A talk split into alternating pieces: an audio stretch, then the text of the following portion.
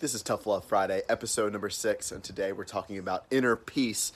I'm to give it to you guys hard today, but share some really solid knowledge bombs that have helped me out in life.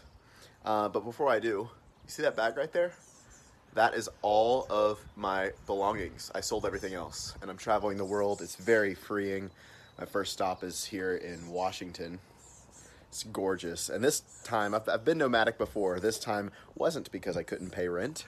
this time, it was more of a choice. And that's really what I want to talk about. And it aligns perfectly with Tough Love Friday. And let's first define the grid. Now, I think I mentioned that already. Um, the grid it could also be referred to as 3D consciousness. It can also be referred to as society.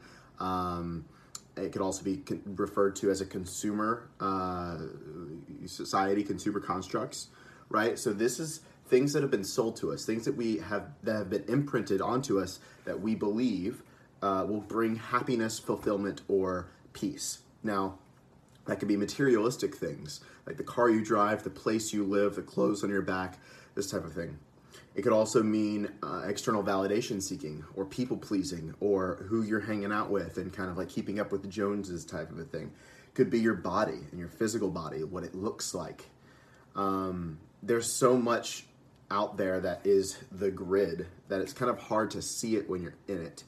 Um, but then it's there's all this talk about you know the great awakening and the 5d consciousness and all this stuff if you're in the spiritual community and if you're not i just want to break it down to you simple getting busting through the grid and having inner peace or transcending 3D consciousness to 5D consciousness is really about prioritizing and shifting your, your priority really of how you get your value, how you get your sense of self worth, your self esteem, your confidence, your pride, your happiness, your joy, your fulfillment, and your peace.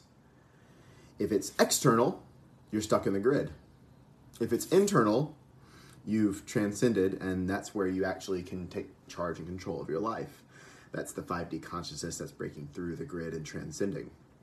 And this is what true peace is about. You've got to want peace, you've got to want happiness more than what you think will bring that peace or happiness. Whether it's once I make X amount of money, then I'll feel happy, then I'll feel safe. Once I, you know, get get all these things set in order, then I'll feel safe. Once this thing goes away with my body, then I'll finally be happy because I'll be free. Once I get in the right relationship, then I'll finally feel loved. Once, whatever. And think about that for a second. What is the thing that you're saying, well, when this happens, I'll finally be or feel blank? You're giving away your power, you're still in the grid. And a lot of this stuff is imprinted onto us uh, from consumer society and also just culturally growing up because so many people are in it and we don't recognize it. And the more once you kind of break through that, you kind of whether it's you go on a vipassana retreat or a silent retreat or or you spend time in meditation and you disconnect from technology, which is a big part of how we kind of get stay in stay in the grid. Um, you can kind of see how people are frantically chasing for this feeling of happiness or love and peace and we're trying to do things and create things that are going to bring that when happiness love and peace is the normal human way of being. It's kind of like our default. But because of the things that have been sold to us oh you know you have to have this car before you'll finally be enough or you have to buy this makeup so you can look pretty enough or you have to be in this relationship so that you can be enough because your parents told you you weren't and all these other things uh, get in the way of that and kind of put us in the grid. And it's it's needed for society to be sustained and kind of everything that's happening in 2020 is uh, removing the curtain, kind of pulling up back the rug, seeing the monsters in the closet, all the stuff that we've been pushing away, and what no longer serves. And so a lot of me making this choice to be nomadic, it wasn't because I couldn't pay rent like last time, because I was nomadic before. This time it was a choice. I loved my apartment that I was in. It was a huge up level in my life. But I just got this pull to leave and I wanted to connect more to nature and I wanted to travel more. And for me, letting it go was almost more of a transformative experience than up leveling myself in order to make the money to get it, if that makes sense. Um, and a lot of that is just because I'm placing so much value now and my attention is on my inner world. What are my thoughts? What are my emotions? How am I feeling?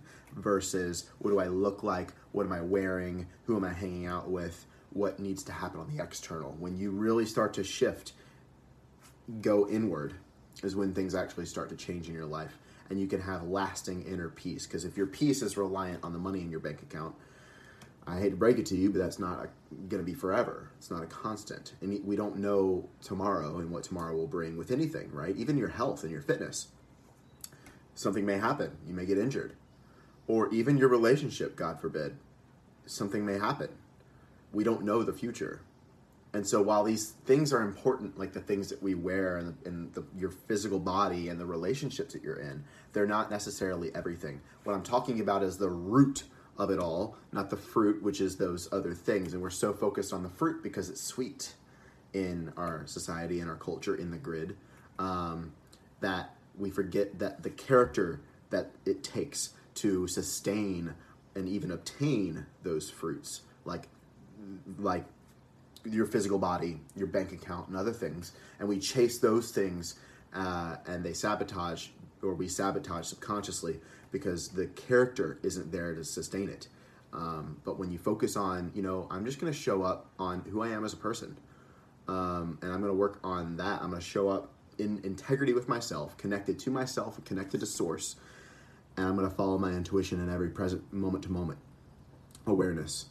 And that to me is really true freedom um, because, you know, God forbid something happens uh, financially in the world I it will suck and it'll definitely rock the boat a little bit and it'll be a bigger hit to those that are in the grid and so uh, tied to it in terms of their worth and their value, right?